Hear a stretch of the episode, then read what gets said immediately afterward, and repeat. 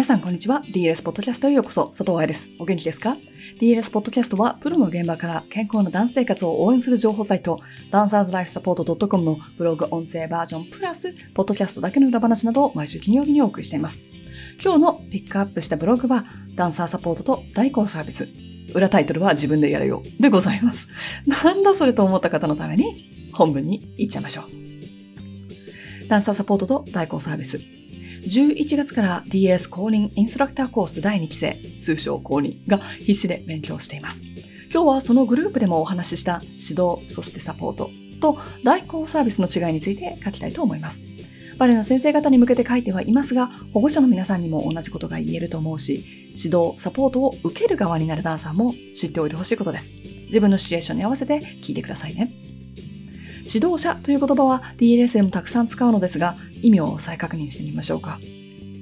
ある方向、目的に向かって教え、導くことと辞書には書いてあります。柔道の指導はバレエと関係ないのでここでは飛ばしていきましょう。DLS の名前にも入っているサポートという言葉の意味は何でしょうか支えること、指示、支援することだそうです。ということで、バレエの指導者は、バレエ上達、留学などその子のゴール、スタジオのゴールに向かって教え、導く人、バレエ教師を含むけれども、それ以外にもインストラクターや保護者などは、ダンサーと彼らの夢を支援する人となります。そりゃそうだって？では、代行サービスとは何でしょうか？代行とは文字通りですが、当事者に支障がある時など代わりにその業務を行うこと、またその人という意味。ここでのサービスは経済学語の方の職務としての役割提供となり、先ほど見てみた意味とはちょっと異なります。よって、ダンサーの代わりに先生がやってあげる職務となります。うん、勘がいい人は私の言いたいことが見えてきましたでしょうか高2たちに話した内容から抜粋しますね。インストラクターコースは高2たちをサポートするのが仕事の一つです。でも代行サービスではありません。さっきの定義と含めてみると言葉の違いが聞こえるようになりましたか？先生が何でも助けてあげちゃったら生徒は成長しないんです。でもね、それは放っておくのとは違います。だって、サポートはしなければいけないし、指導はしなければいけません。道路に出ると事故に遭うかもしれないから、お家から出ません。でもないし、道路に出ると事故に遭うかもしれないから、代わりに歩いてあげます。でもありません。だけど、道路は危険だって分かっていながら、自分で学ばなきゃいけないからね、と放っておくでもございません。道の渡り方、車が来てないかを確認する方法、ちょっと遠回りかもしれないけど信号がある横断歩道までの行き方を教えてあげると、どんな道でも自分である程度危険を避けることができますよね。これが指導やサポートだと私は思っています。周りに何でもやってくれちゃう人がいると、それが当たり前になってしまいます。勉強でもそうだし、バレエでもそう。よく触って生徒を直す先生がいますが、それは時にして生徒の学びを盗んでいます。ここだとバランス取れるのかな？と自分の体の声を聞きながら軸を探すのと、ここですとバランスが取れないたびに先生が走ってきて直してくれちゃう。どっちの方がその子のためになると思います？ちなみにインストラクターコースでも教師用のマスタークラスなどでも私は触ってダンサーを直すことは最後の手段だとお伝えしています。運動神経のフィードバックルールとあの脳科学の方でも自分で体験したこと動きのフィードバックが体から脳に戻る時間が必要だからです。サポートはするけど代行はしない。この違いを理解できている先生のもとにいる生徒はどんどん上達していきます。そして人間としてもできてきます。生徒が成長していくために必要なのはどうしてだろうと自分で思うこと、そして疑問を解決するために自分で行動を起こすことなんですよね。代行サービスになってないかチェックをしてみる3つの質問。本人が質問する前に回答しちゃってないか、本人が調べられることに手を出していないか、本人がやりたくないことだけど大切なことだからって代わりにやってあげていないか。この3つはバレエの先生でも保護者でも私たちダンサーをサポートする側としても常に自分に解いていきたいですよね。生徒の悩みを全て解決するのが先生の仕事と思い込んでいる人は最初の2つに当てはまりやすいです。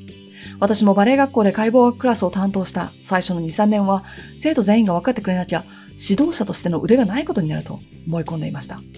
正直言うと、自分が指導しているクラスで、自分が作った試験に落ちる生徒たちがたくさんいたら、指導者として恥ずかしいという考え方もありました。生徒のため、ここではこの子たちに解剖学を知ってもらって怪我を予防してもらうではなく自分のエゴ、点数が出て指導者としてのメンツを保つ。という行動ですよね。でも今日一番最初に見てみた言葉の定義を再度確認してみましょうか。指導者イコール、ある目的、方向に向かって教え、導く人。サポーター、支えること。指示、支援すること。これらの職業に生徒の悩みを解決する人というのは含まれていないんです。悩みを解決する方向に向かって教え導く人というのはありだと思いますけどね。先生は神様じゃないんです。時々神様のようにふてぶてしい態度を取る大先生もいますけど、まあ、化石化するのを待ちましょう。あくまでも指導者、サポーターは、スターウォーズのヨーダであり、スカイウォーカーではありません。わかる？主人公じゃないのよ、私たち。昔、保護者向けにブログで書いたことがある、失敗するチャンスを奪わないことという言葉は、先生たちにも使えると思います。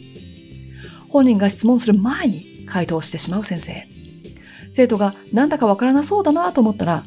音と一緒にやってみる前に質問ありますか？今の説明で伝わった？などと相手が回答できるようにしてあげましょう。本人が興味があるんだったら素晴らしい。この本に載ってるよとか、なんとか金が仮なんだけどどう思う？など、ヒントや道を示しながら彼らの学習を止めない行動も大切です。そして彼らが調べた後に教えてねと言っておけば、ネットで変な情報がヒットしちゃった場合、方向を修正してあげることもできますし、会話も生まれます。コロナで生徒が減っているという先生たちの声を聞くことが多くなりましたが、ただスタジオに通っていて、その他大勢で踊ってお家に帰るのと、先生と1対1で会話ができるの、どっちの方がスタジオやめやすいと思います？代行サービスになってないかのチェックリスト、本人がやりたくないことだけど、大切なことだから代わりにやってあげる。というのは、ちょっと厄介です。時々、私はこのことを知らなくて怪我したから、生徒に知ってほしい。大人になってから大切さに気がついたから、生徒たちには早く知ってほしい。留学生活、もしくはリハビリ生活が大変だったから、少しでも楽にしてあげたい。など、自分の過去の感情、お荷物を相手に投影してしまう人がいます。相手を思いやる気持ちはすごく大切ですし、生徒に愛情を注ぐこと、自分の過去から学ぶことは、より良い次世代を作るためには必要不可欠。そして自分の体験談ほど強いものはありませんから、仕事のやりがいを感じることができると思います。私なんて100%そうじゃない ?19 歳の愛ちゃんが知りたかったこと書いてますと言ってるくらいだから。だけど、いくら状況が似ていたとしても、あなたの生徒、あなたの子供はあなたではありません。あなたの感情、お荷物を次世代にパスしちゃダメなんです。なんでと思ってしまった人のために。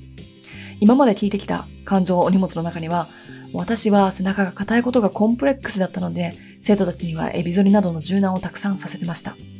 私は怪我で踊れないことがとても辛かったので、ポワンと吐かないでって言うことができないんです。などという言葉があります。二人ともその行動がダメだと分かっていたのにです。知らなくてやってたという場合ももちろんありますが、それは指導者として知らないことを指導していたということになるのでもっと重罪ですよね。私の家は体が硬いことがコンプレックスなので、娘の私にバレエを習わせ、もちろんお家でも毎日ストレッチさせられました。ぽっちゃり系だと自負している母親のもと、バレエをやったら細くないといけないからと、小学生からダイエットさせられました。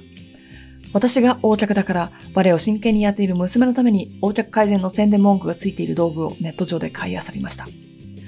これらの例もすべて愛情から来ていることはわかります。でも、感情お荷物は情報の整合を冷静に見つめることができないメガネになってしまうんです。トラウマが大きければ大きいほど、このメガネは分厚くなります。バレエ教師という仕事を理解した上で、生徒が成長するために必要なものを提供することを一番のプライオリティにして考えてみましょう。代行サービスになってないかのチェックリストは3つだけですから、毎月3分だけ時間をとって確認するということもしてみてください。過去の自分の感情、荷物がある場合、まずは荷物があるということに気がつきましょう。過去のトラウマの場合、カウンセリングが一番ですが、日本では敷居も高いかもしれません。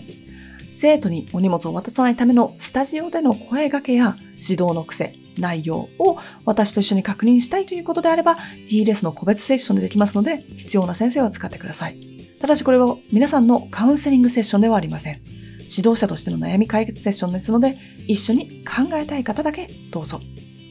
いかがでしたか？最後にお話しした生徒の悩みを全て解決するのが先生というのはすごく難しいエリアですよね。その真逆にある、なんであなたはできないのよ、と指導してないのにも言ってくる、罵倒して終わりな先生たちと比べたらもちろん害も少ないですけれども、ただ、どちらにしても考える必要がありそうですね。さて来週はダンサーが自分の体の声を聞かないといけない理由についてお話ししていきます。